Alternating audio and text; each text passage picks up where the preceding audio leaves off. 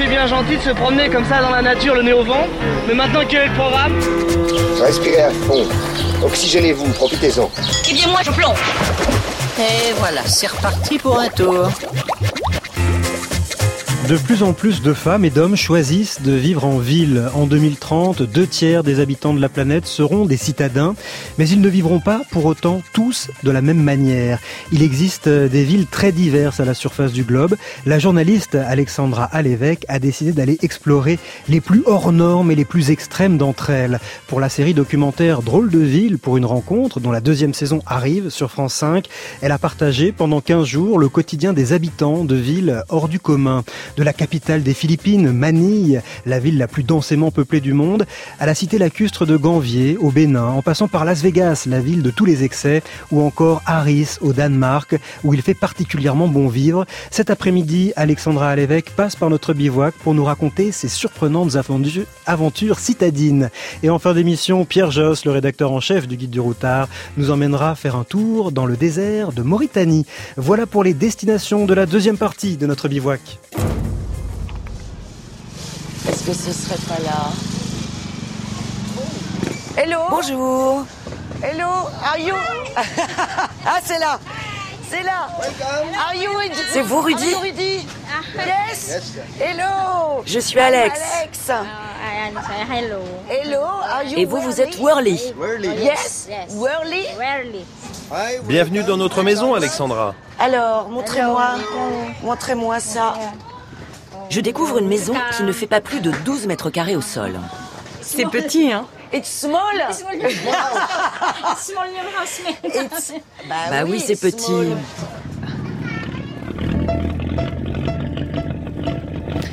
Nous arrivons à Manille. L'épisode sera diffusé mercredi 7 août sur France 5 à 20h50.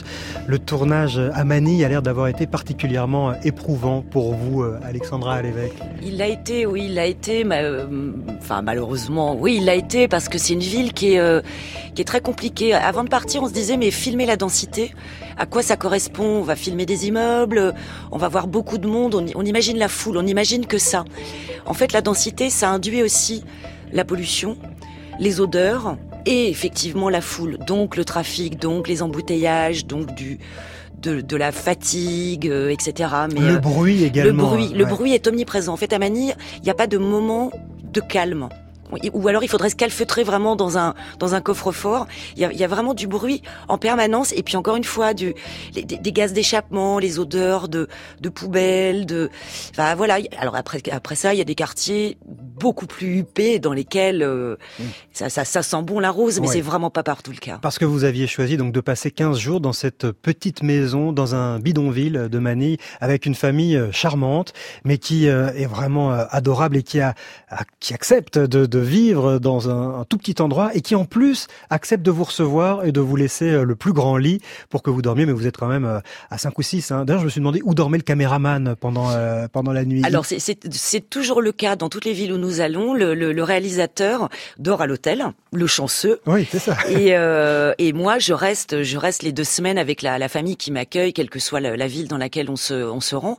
Et effectivement, chez Rudy et Worley, ils vivent dans un, dans, dans un quartier qui s'appelle Paranaque, qui est un des très nombreux quartiers de, de Manille, dans un bidonville.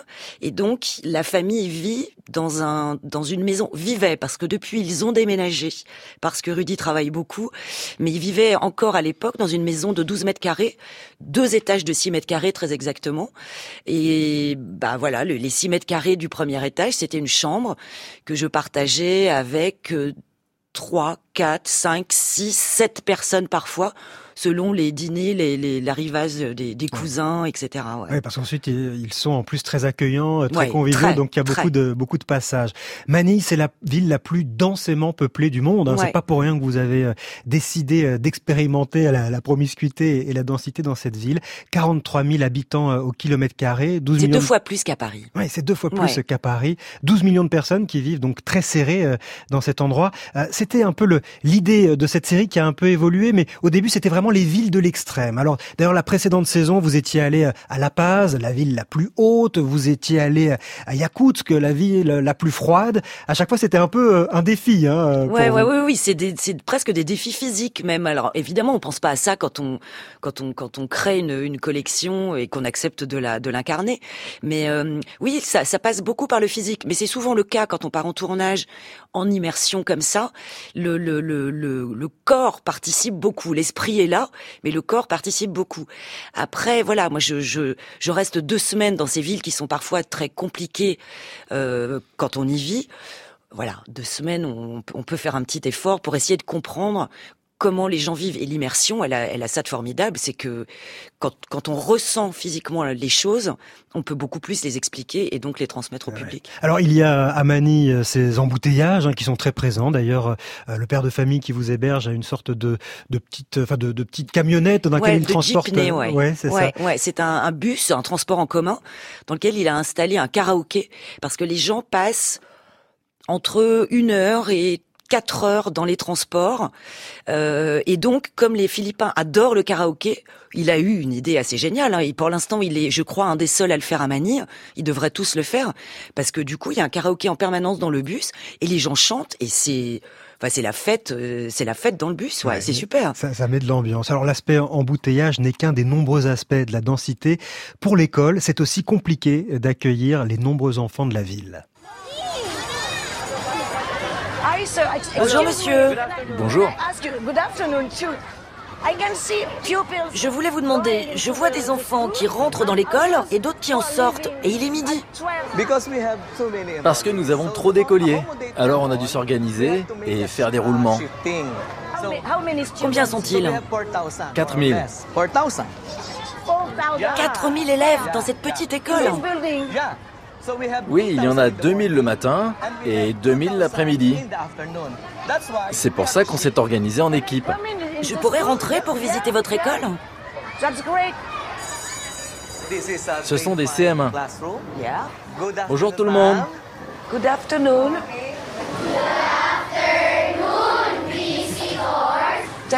Combien d'élèves avez-vous J'en ai 53, mais aujourd'hui ils ne sont que 50, car il y a trois absents. 53, c'est énorme. C'est pas trop difficile d'enseigner avec autant d'enfants Si, bien sûr que c'est compliqué. Quand je suis en face de ma classe, je ne peux pas voir tout le monde en même temps. Il y a ceux qui bavardent, ceux qui sont dissipés.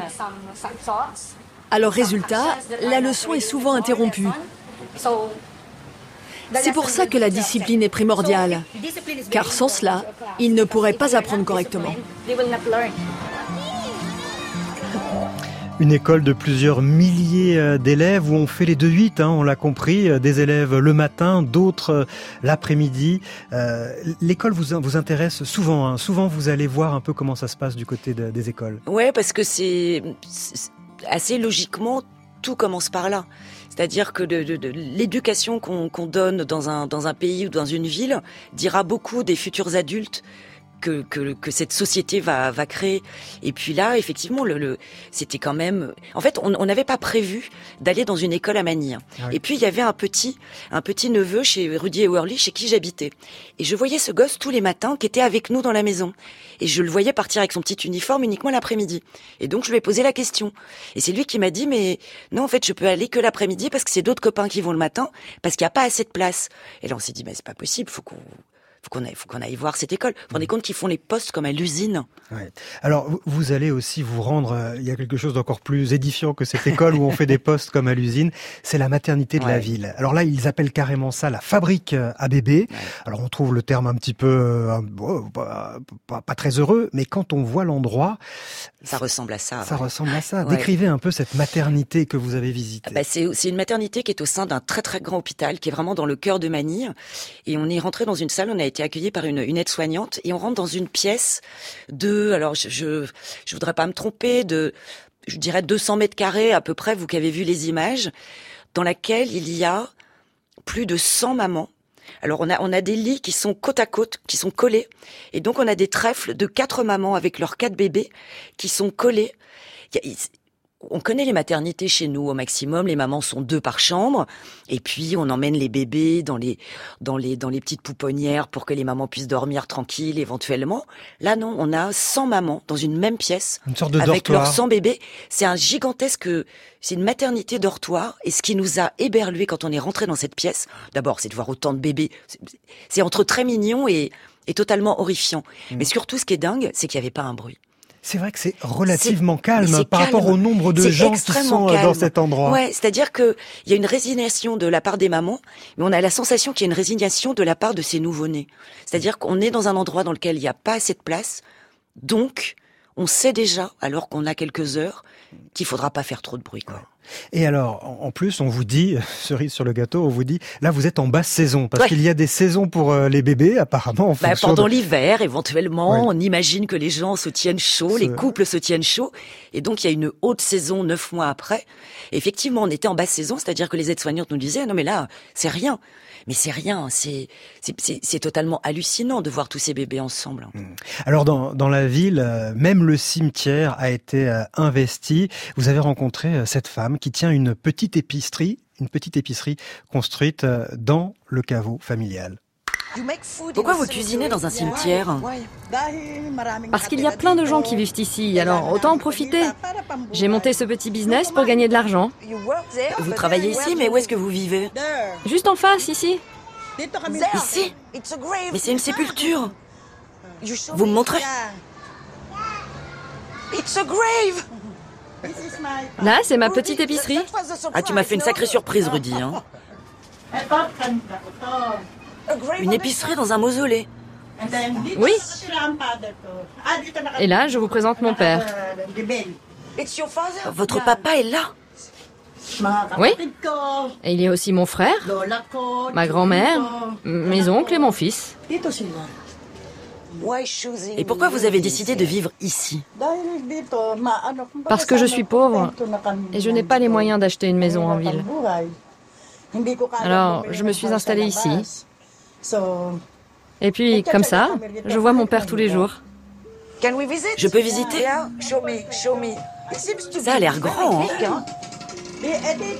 Ici, c'est la chambre où dorment ma fille, Ouais, non, mais il y a carrément la ch- son mari et leur bébé.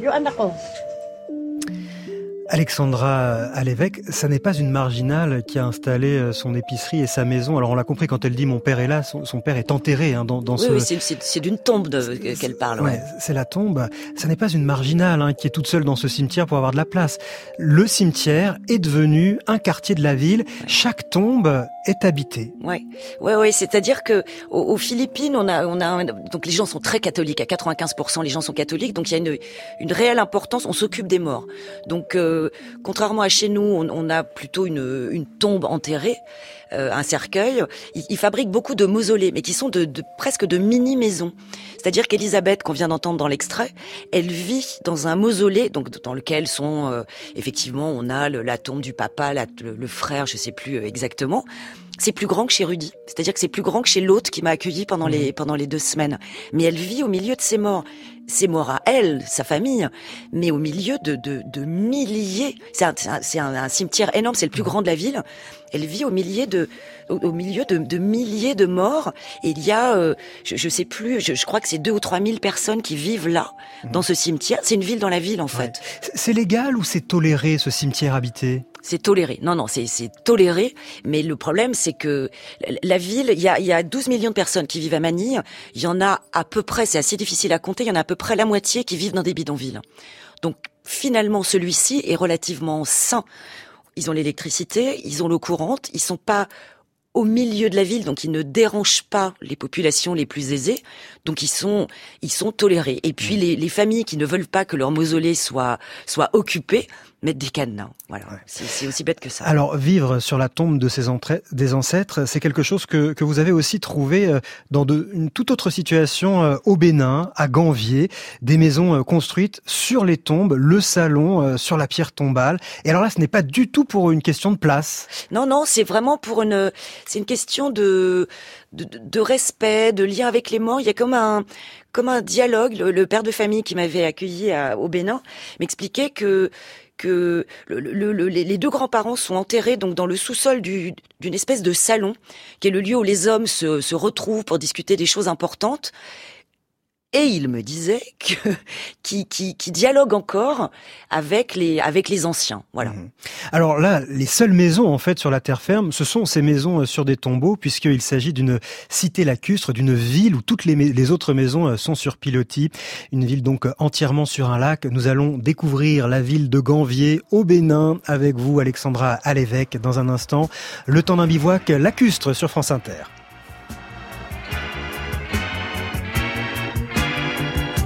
Cette ville représente tout ce qu'un homme peut espérer. Et si je devais finir mes jours ici, je trouverais que j'ai de la chance. Mais pour ne rien vous cacher, je ne suis pas prêt à finir où que ce soit. Le temps d'un bivouac sur France Inter.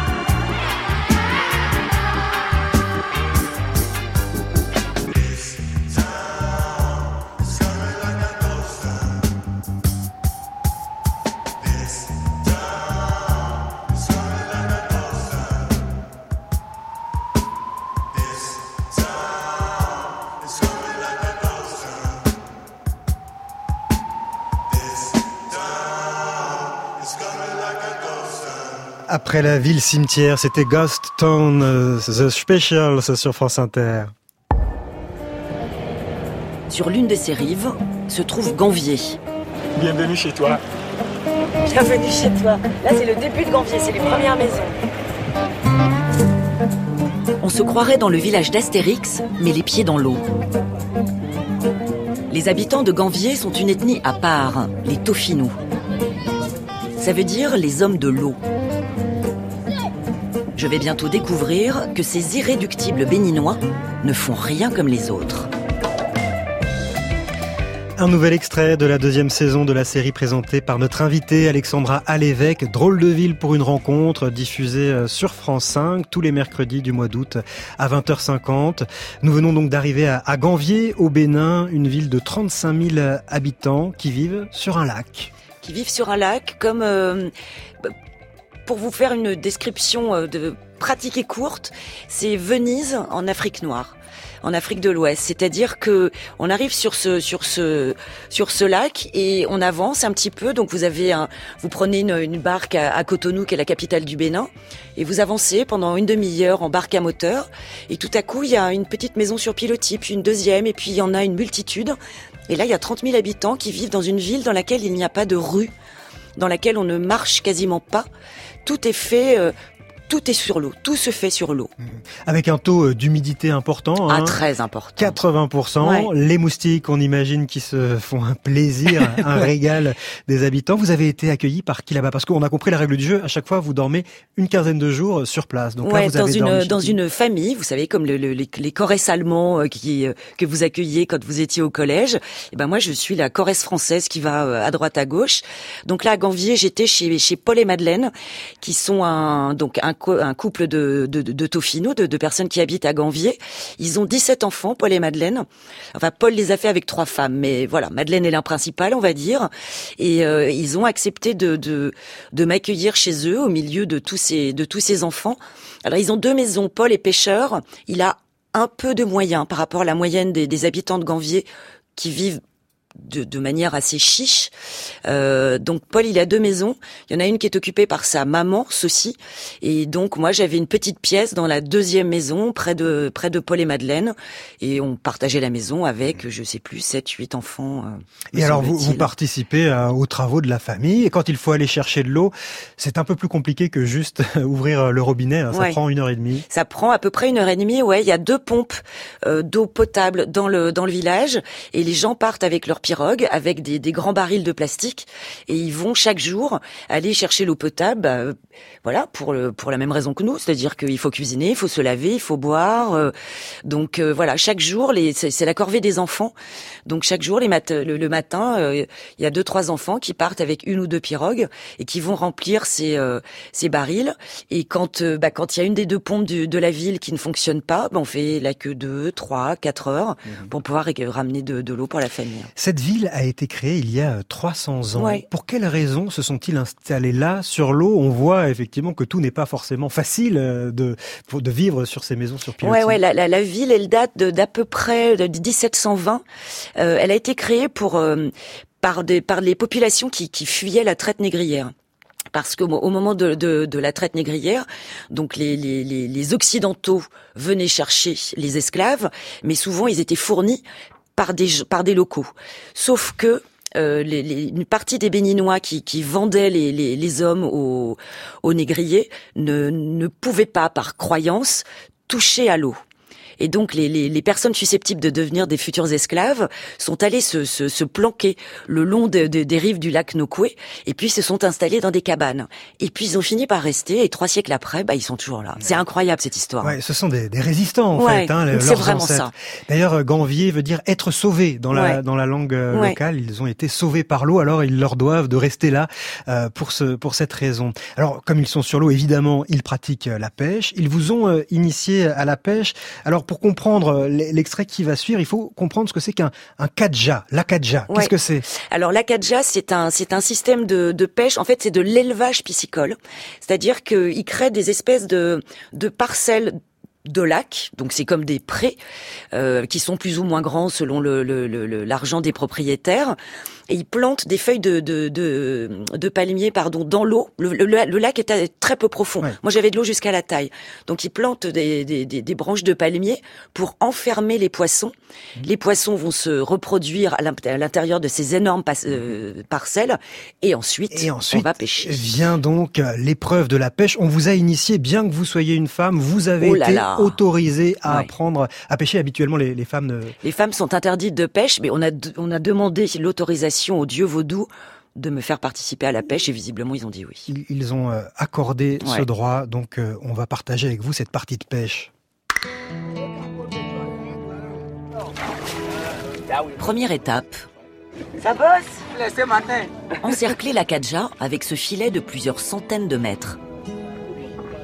Les poissons ne pourront pas s'échapper lorsque viendra l'étape 2, celle que je redoute. Les taux se resserrent. Je sens que l'heure d'aller dans l'eau s'approche à grands pas. Et voici la seconde phase de l'opération. Mettre le boxon dans la cadja pour que les poissons se ruent dans les filets.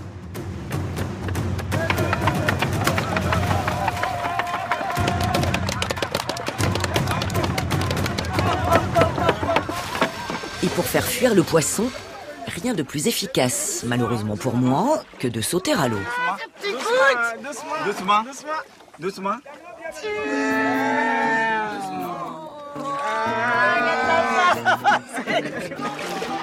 On peut dire que vous avez euh, joué le jeu, hein, Alexandra à l'évêque, parce que le plongeon dans le lac, ça ressemble plus à un bizutage, non Parce qu'eux, ils sont encore sur les pirogues, morts de rire, et ils vous voient plonger dans cette eau assez vaseuse, hein, il faut le dire. Ah, alors très, très vaseuse, hein, disons-le, disons-le franchement. Euh, et puis en plus, comme comme le, le, le système de la Kaja, c'est de, c'est de mettre des branches de palmier dans l'eau. En fait, il y a plein de branchages au sol. J'avais peur de me de me blesser. Et puis voilà. Et puis je suis une petite française qui aime pas tellement mettre ses pieds dans la vase.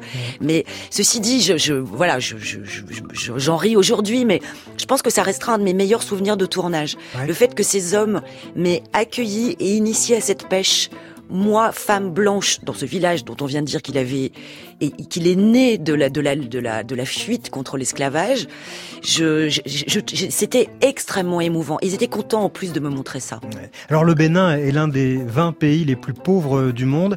Ça contraste sérieusement avec euh, d'autres villes plus superficielles et dispendieuses que vous avez euh, visitées. Je pense évidemment à Las Vegas. Pourquoi vous aviez eu envie d'aller aussi à Las Vegas? Parce que, cher Daniel Fievé, j'avais envie de parler des habitants de Las Vegas. Ouais. Parce qu'on n'en parle absolument jamais. C'est-à-dire que des reportages ou des documentaires sur Las Vegas, il y en a eu des kilotonnes. On parle du strip, on parle des hôtels, on parle des stripteaseurs, etc. Mais derrière tout ça, s'il y a des stripteaseurs, s'il y a des croupiers, s'il y a des serveuses dans les bars, ça veut dire que ces gens peut-être vivent en couple, ça veut dire qu'ils font des enfants, ça veut dire qu'il y a des écoles, ça veut dire qu'il y a des hôpitaux. Donc derrière le strip, derrière les façades, il y a tout un tas de gens qui vivent et tout le monde s'en fout. Mais ces gens vivent au milieu du désert eux aussi. C'est une ville incroyable quand même. Donc c'est ça qui m'intéressait, c'était d'aller juste derrière les façades des hôtels. C'est pas difficile, hein. Le strip, ça fait 5 km de long. Donc au-delà de, de, cette avenue qui est, qui est une aberration totale, bah, il y a des vrais gens et c'est chez eux que j'avais envie d'aller. Il y a des vrais gens et il y a cette phrase assez terrible que vous dit une femme qui tient euh, une salle de machine à sous. Las Vegas ne s'est pas construite sur les gagnants. C'est horrible, c'est horrible. On, on me l'a on me l'a répété plusieurs fois cette cette phrase, mais c'est c'est euh, c'est le je sais pas comment dire, c'est c'est la, vérité. En fait, on, on imagine quand on reste vraiment longtemps là-bas, on imagine les squelettes des, des perdants de, sous le sous le sous le bitume.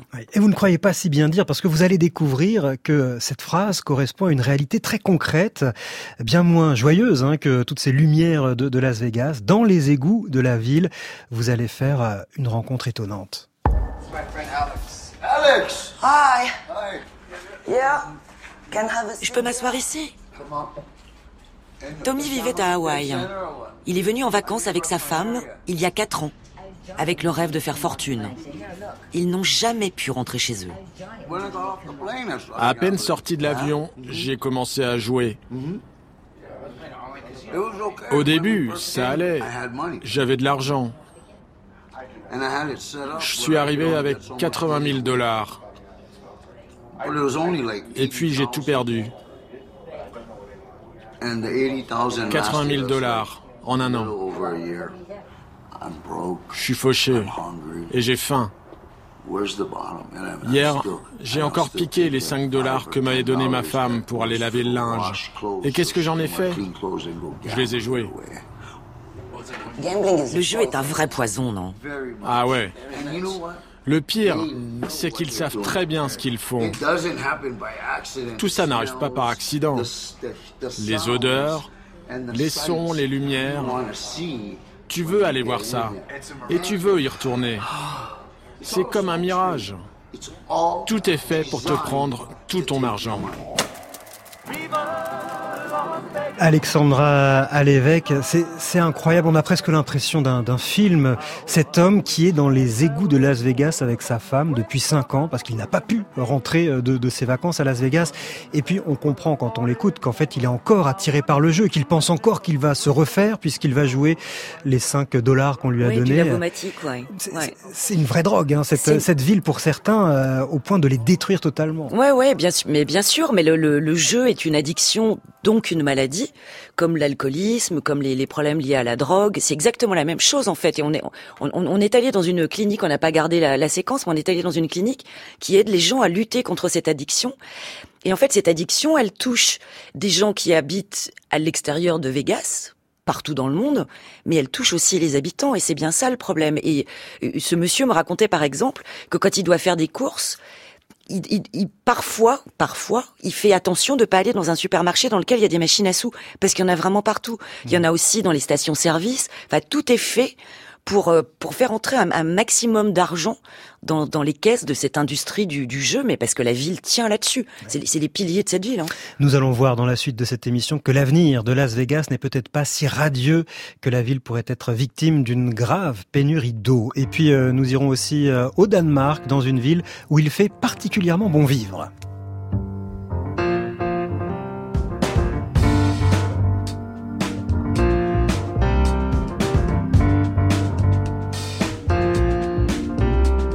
Every thought that I ignore, now the questions at my door.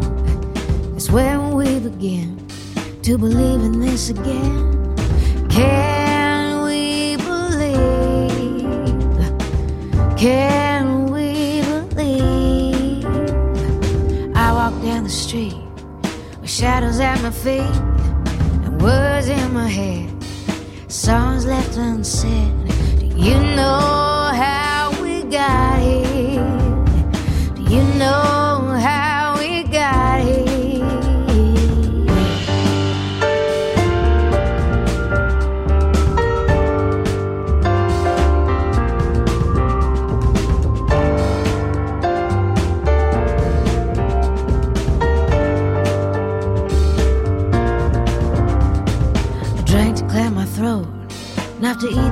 words you wrote. I've said these words before, felt this break, close that door. Are you a stranger?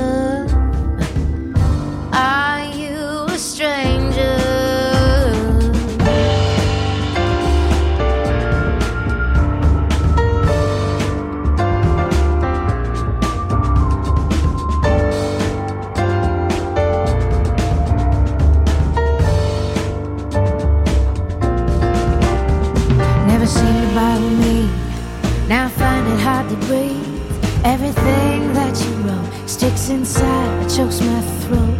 Do I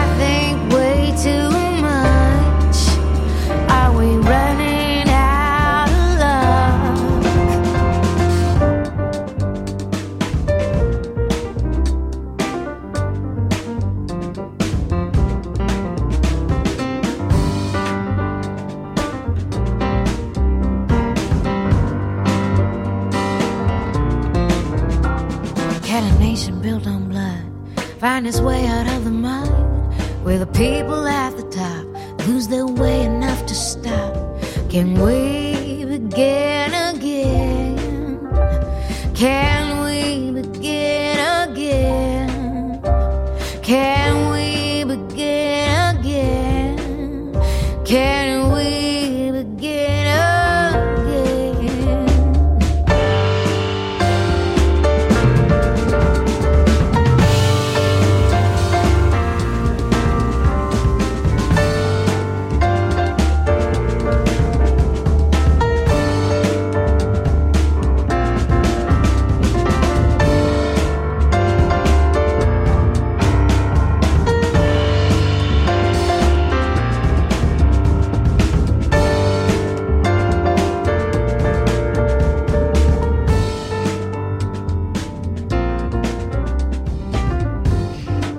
C'était Begin Again de Nora Jones sur France Inter. Je voulais te montrer un truc. C'est le barrage Hoover. Hoover Dam. Oh à l'époque de sa construction, c'était le plus grand barrage du monde. Viens, on va aller jeter un œil. c'est immense. Ouais, c'est monstrueux. Et alors, qui était là en premier? Le barrage ou Las Vegas? Oh, le barrage, c'est certain. Dès sa construction, Las Vegas est devenu Las Vegas. Les ouvriers n'avaient rien à faire après leur travail.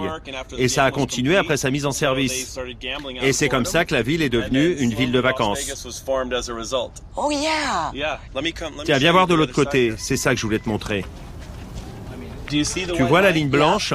C'est là où était le niveau d'eau avant. Tu vois comme ça a baissé Le phénomène a commencé il y a 30 ans. Seulement 30 ans Alexandra Lévesque, vous vous en êtes euh, aperçu hein, lors de votre tournage à Las Vegas. La pénurie d'eau guette, mais c'est pas pour dans dix ans, hein, c'est peut-être pour euh, pour l'année prochaine ou dans deux ans. Ils ont instauré une police de l'eau pour surveiller les, les, dépenses en eau des différentes familles. Oui, oui, ils ont mis ça en place depuis. C'est la municipalité hein, qui, a, qui, a, mis ça en place. Ils, essayent de, de, limiter les dépenses en eau, alors fuite de piscine ou arrosage un peu intempestif. Et puis ils demandent aussi aux gens, en fait, de de d'enlever de, le gazon, vous savez, de les maisons américaines, il y a, toujours du gazon très vert, etc. Donc d'enlever le gazon qui demandera à être arrosé évidemment, pour planter des plantes, des plantes grasses, des plantes désertiques. Au milieu du désert, ce serait quand même idiot de pas le faire pour justement que la consommation d'eau baisse, parce que comme on l'a entendu dans le dans l'extrait, il y a un très grand barrage près de près de près de Las Vegas, à la frontière avec l'Arizona, qui euh, qui alimente en eau et en énergie, en électricité, trois trois euh, trois États dont Las Vegas, mais dont aussi la Californie. Et en fait, le niveau d'eau qui, qui, alimente ce, ce, barrage baisse inexorablement. Mais j'ai vu la différence entre le, niveau haut, le niveau de départ et le niveau mmh. aujourd'hui. Il a baissé de 40 mètres. 40 mètres, euh, c'est c'est un immeuble de 8 étages quasiment. Donc effectivement, d'ici, on dit alors 2020, 2021, il faudra mettre en, en, en place l'état d'urgence parce que parce que bientôt il y aura plus d'eau. On a l'impression que Las Vegas est une ville qui, caricature euh, nos excès, nos débordements d'occidentaux. Euh, c'est à peine caricatural, mais c'est un peu ce qu'on fait, c'est-à-dire euh, dispendieux, assez superficiel, on dépense sans compter, on fonce dans le mur en klaxonnant joyeusement on a l'impression qu'en fait ça, nous tend un, miroir à peine déformant. Bah oui, oui, c'est c'est le cas parce que on, a l'habitude, on a l'impression quand on va là-bas que c'est que c'est les États-Unis puissance 10, mais comme comme vous le dites, c'est pas les États-Unis puissance 10, c'est le c'est le c'est le monde occidental, c'est le monde moderne puissance 10. C'est-à-dire que ils ont ils ont dépensé sans compter l'eau, l'énergie, et aujourd'hui se disent mais zut, en fait, euh, si, on n'arrête pas maintenant, notre jour on va le casser, mhm. parce que s'il y a plus d'eau à Las Vegas, il y a plus de fontaines, il y a plus de piscines, il y a plus de touristes. Alors, ce sont souvent euh, ces, ces, questionnements. Hein. Par exemple, Manille, vous vous êtes aussi euh, intéressé à la gestion des déchets, en vous disant cette cette ville va, va mourir sous, sous, sous tous les déchets qu'elle génère. Là, on a les problèmes d'eau. mais pour finir sur une note peut-être un peu moins inquiétante, le bonheur en ville existe aussi. En tout cas, à en croire votre reportage au Danemark. Vous avez vécu 15 jours dans une ville où il fait particulièrement bon vivre. Comment s'appelle-t-elle cette ville? Arus avec deux A. Ah ouais. Pourquoi est-elle si euh, Alors c'est c'est ce que j'ai essayé de comprendre pendant deux semaines parce que euh, en tant que française en plus on est quand même un peu les rois des râleurs même si on a on aurait un peu tout pour être heureux. Euh, c'est ce que j'ai essayé de comprendre pendant pendant ces deux semaines. Bah déjà elle est située au Danemark cette ville. C'est la deuxième ville du Danemark, c'est une ville de 300 000 habitants. Euh, le, le, le, Danemark, il y a un classement qui est fait par l'ONU depuis 7 euh, ou 8 ans qui classe les, les pays, alors selon tout un tas de critères, euh, du, du plus heureux au moins heureux. Et le Danemark arrive en, tête de liste, en tout cas dans le tiercé gagnant, depuis le dite Et Arus est dite la ville la plus souriante de ce pays le plus heureux du monde. Donc, euh, il y a tout, il c'est des plein de petites choses. D'abord, c'est une ville qui est située entre campagne et mer. C'est comme s'il y avait une ville équivalente à Rennes au milieu de Belle-Île-en-Mer. C'est le paradis sur terre. Hein. Ça, ça, ressemble vraiment au paradis.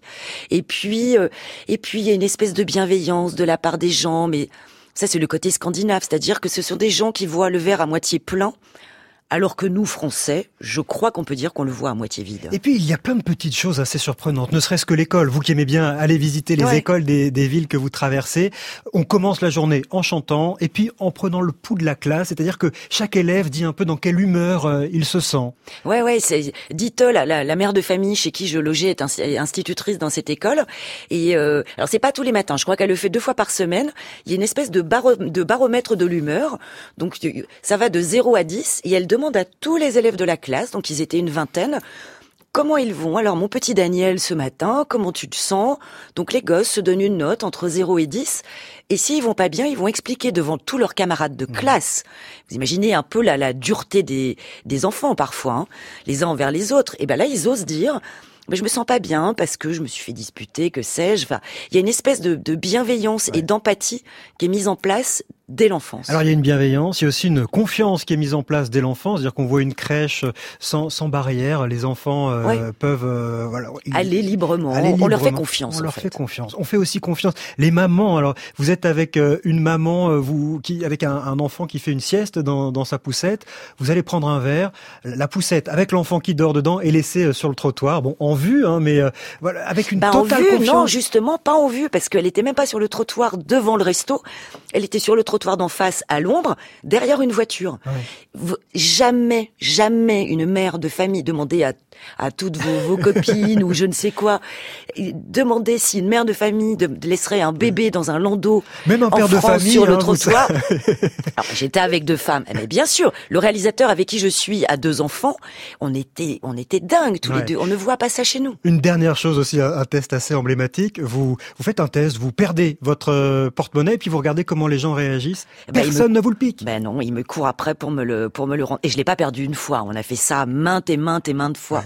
Et c'était assez drôle. Et tout le monde, les gens sont voilà, il y, a une, il y a une honnêteté, une bienveillance chez ces, chez ces gens à Russe qui, qui, qui forcent le respect, franchement. Hein. Le seul qui pique le porte-monnaie, c'est un touriste. Ben ouais, c'est deux touristes, c'était deux garçons, ils venaient d'Amérique du Sud, je crois.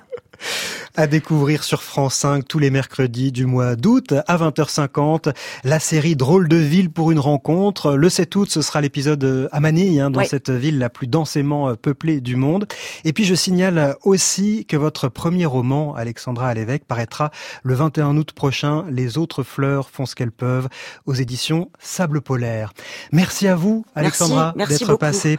Dans un instant, notre train de savate planétaire Pierre Josse nous emmènera dans le désert de Mauritanie.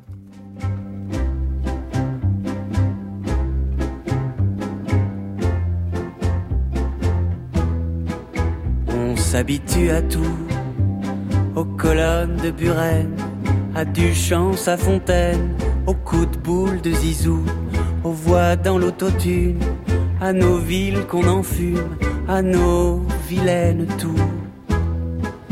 On s'habitue à tout voir vieillir ses parents, voir élus des tyrans, aux voix qui amadou, à se méfier de ce qu'on mange, à se méfier des gueules d'ange, à plus se méfier du tout. On s'habitue à tout, je t'aime, s'en remettons quand même, ce passe-t-on de mots doux? On s'habitue à tout, mais pour l'amour qui part, les amoureux hagards s'en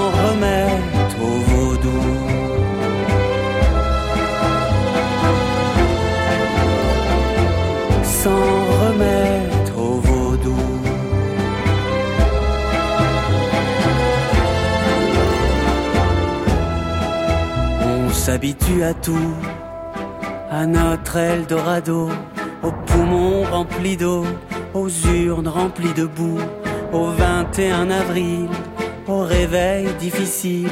Et à celui des loups. On s'habitue à tout, au bruit de pas du dessus, à vivre un peu déçu, à vivre de peu dessous, à faire un peu l'autruche sans remettre les bûches qui font battre le pouls. On s'habitue, c'est tout, à faire sa petite danse javanaise de l'absence. Et j'en bave pas vous, mais on s'habitue à tout, on s'habitue à tout.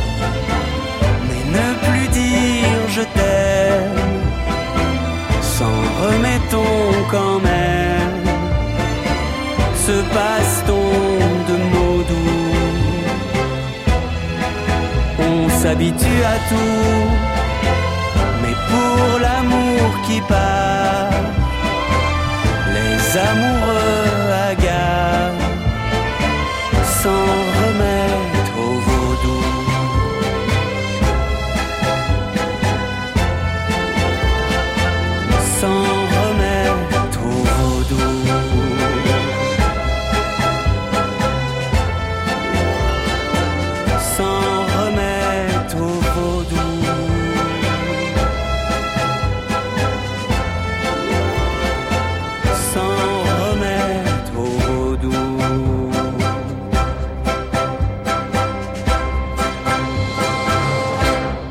On s'habitue à tout sur France Inter de Renan Luce dans le temps d'un bivouac. La programmation musicale est signée Djoubaka. Quand c'est pas le bateau, c'est l'avion, toujours les valises. Sur France Inter, Un jour à Bornéo, un jour à Shanghai, un baiser de Russie, un banco à Bangkok. le temps d'un bivouac. Je vous dis qu'il nous aura tout fait Tout, tout, tout Et c'est le moment de retrouver le rédacteur en chef du Guide du Routard. Bonjour Pierre Josse. Bonjour Daniel. Vous nous emmenez où aujourd'hui? Eh ben, je vous emmène dans le désert mauritanien et plus précisément dans l'Adrar. Alors bon, euh, je vous ai évité les déserts traditionnels, le Akatama, le Wadi Rum, le Kalahari, euh, le Tar, le Death Valley, le Outback. Le outback australien, non, non. Là, c'est vraiment un, désert euh, qu'on redécouvre d'ailleurs avec beaucoup de plaisir au bout de dix ans de disette, parce que à cause du terrorisme islamique, tout le pays a été euh, interdit au tourisme. Et là, il a retrouvé euh, sa convivialité, sa joie de vivre, etc. Et on peut respirer à nouveau et entendre chanter tous les accents des amoureux des dunes, des trains du désert et des beaux livres. Ah, des trains du désert étranges. Alors, où est-ce qu'ils nous emmènent, ces trains exactement? Eh ben, il s'agit du célèbre train qui relie Nouadhibou, au nord de, de la- du pays, à Zouérat. Le- on l'appelle le train du fer parce que c'est lui qui transporte le minerai des mines de Zouérat. Alors, c'est le plus long du monde. Alors déjà, c'est euh, avec, euh, devinez combien il mesure? Je sais pas. 300 mètres Non, 2 kilomètres. il y a six locomotives, il y a 200 wagons, il pèse 24 000 tonnes et il prend quelques passagers payants, mais c'est l'aventure vraiment rustique. Et pour les autres, c'est gratuit. Alors profitez-en, chers auditeurs. Mais dans les wagons bennes vides à l'aller, c'est une chaleur infernale. C'est de, de vrais fours. Et au retour, on, est, on voyage sur le toit des wagons, assis sur le minerai. Et là, c'est pire. On est cramé par le soleil, silicosé à l'arrivée avec le vent qui rabat la poussière de fer. Preuve qu'aujourd'hui, cher Daniel, Ouais. l'aventure est toujours possible. Alors certes, les, les superbes paysages du désert et, et les transports rustiques, mais pourquoi les, les beaux livres alors? Bah, tout simplement parce que le désert mauritanien possède trois villes historiques et mythiques qui étaient les villes étapes sur la route des caravanes transsahariennes de Tombouctou au Maroc. D'abord Chinguetti, qui disparaît d'ailleurs sous le sable et qui possède les plus célèbres bibliothèques du désert. À savoir, comme c'était la septième ville sainte de l'islam, et il y avait de nombreuses universités, pensez, 75 000 habitants au 15 au 15e siècle, aujourd'hui 4 000. Et comme Tombouctou, évidemment, grâce à ces universités, il y avait des grandes bibliothèques et une douzaine de familles aujourd'hui euh, en possèdent, mais on peut en visiter que quelques-unes. Alors quel est donc le principal intérêt de ces bibliothèques? Tout simplement, livres et manuscrits qui datent du, à partir du XIe siècle pour les plus anciens. Et là, de nobles vieillards lettrés vous recevront dans des pièces poussiéreuses et ensablées et vous montreront de très rares incunables, de vénérables livres de médecine, d'astronomie ou des atlas des temps les plus reculés tenez-vous bien, écrits à la plume d'autruche sur des peaux de gazelle. Et là aussi, de magnifiques ouvrages de, pays, de poésie enluminée, façon livre d'heures du duc de Berry. Admiration et émotion garanties. Ah oui, oui, on le sent à votre voix. D'autres villes célèbres pour euh, leur bibliothèque? Eh ben, je vais vous dire Tichit. Ah oui. C'est l'oasis la plus isolée du désert, à deux jours en 4x4 de Shinguetti. Là encore, l'émotion monte d'un cran. Déjà, on a traversé des paysages hallucinants. D'immenses lacs de bakélite noir où, gré du vent, des langles de sable orange vif, qu'on appelle des barcanes, mhm. dessinent de voluptueuses arabesques. Puis, des champs néolithiques où traînent sur le sol des milliers de mortiers, meules, pilons, haches polies, puis des canyons, des paysages écorchés, des dépressions sablonneuses, et enfin, apparaît Tichit, victime récurrente d'orages meurtriers et qui aujourd'hui se meurt fantomatique aussi avec ses palmiers blanchis par le sable et ses demeures de pierre écroulées. Et c'est là que j'ai vécu l'un des plus grands moments de mon existence, en rencontrant Dad Ould Ida, grand lettré et philosophe de 90 ans, et on me dit qu'il a plus, mais il est très coquet, il paraît. Sa bibliothèque fut ravagée par une tornade, les livres noyés et dispersés dans l'eau. Pourtant, aveugle, il tentait depuis des années de reconstituer sa bibliothèque, avec avec l'aide des étudiants qui lisaient une par une les pages sauvées. Ainsi, il leur indiquait à quel ouvrage ces pages appartenaient. Et j'eus ainsi, entre les mains, un traité de médecine reconstitué, écrit par un disciple d'Avicenne, le plus grand médecin arabe du XIe siècle. Mes mains en tremblaient. L'émotion m'envahissait d'être confronté ainsi à la grande civilisation arabe, encore si vivante dans ce morceau perdu des déserts. Et si vous me le permettez, Daniel, au diable le bilan carbone. La Mauritanie, c'est seulement à 4 heures de vol de Pantruche. Et là, je voudrais rendre hommage à Maurice Freund, le pionnier du tourisme social, qui permit jadis à des milliers de jeunes, avec le Point de Mulhouse, de découvrir le Burkina Faso. Et aujourd'hui, grâce à Point Afrique, on va directement de Paris à, à Attar pour découvrir, découvrir l'Adrar et ce merveilleux désert mauritanien. C'est pas le tout, j'y retourne tout de suite. Ah bah vous avez l'air très très euh, convaincu et très très motivé. Merci Pierre Josse. On a une, une trentaine de secondes pour que vous conseilliez à notre invité Alexandra Alévêque une ville, parce qu'il y en aura peut-être d'autres des, euh, des, euh, des émissions dans ces villes. Une ville, n'importe où dans le Alors, l'oasis de Siwa, dans le désert égyptien, où Alexandre, euh, euh, le, grand Alexandre fit halte, et surtout Gardaïa, qui est une oasis à 8 800 km au sud d'Alger, une architecture que tous les architectes du monde est venu étudier tellement elle est intelligente, elle correspond à la géographie, au climat, et puis surtout on y trouve les Mozabites, une culture euh, originale, pittoresque, intéressante, complètement décalée et qu'il faut absolument découvrir. Vous êtes convaincu, euh, Alexandra Lévesque, vous, vous repartez avec un conseil. Merci Pierre Josse. Je rappelle le titre de votre dernier livre, Chronique vagabonde, d'une coédition Achète le routard. À mardi prochain, Pierre. À bientôt. Dans chaque départ, il y a un retour. Qu'est-ce que tu veux dire par là? Dans chaque retour, il y a un départ aussi. Demain, nous nous intéresserons au fabuleux trésor de Toutankhamon et à ce que l'on sait de l'histoire de ce pharaon. Et à 17h, nous irons sur les traces de celle que l'on surnommait la Dame de la Mer, Anita Conti. À demain donc pour de nouvelles aventures.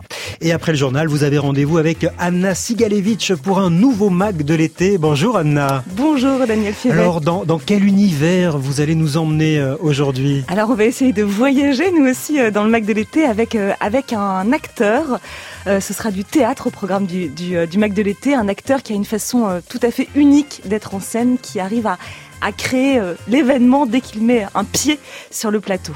Et on ne dit pas son nom parce que le jeu, c'est de le découvrir en début d'émission. D'entendre juste sa voix. Voilà, alors on ne va pas tuer le suspense. À tout de suite, Anna. Merci.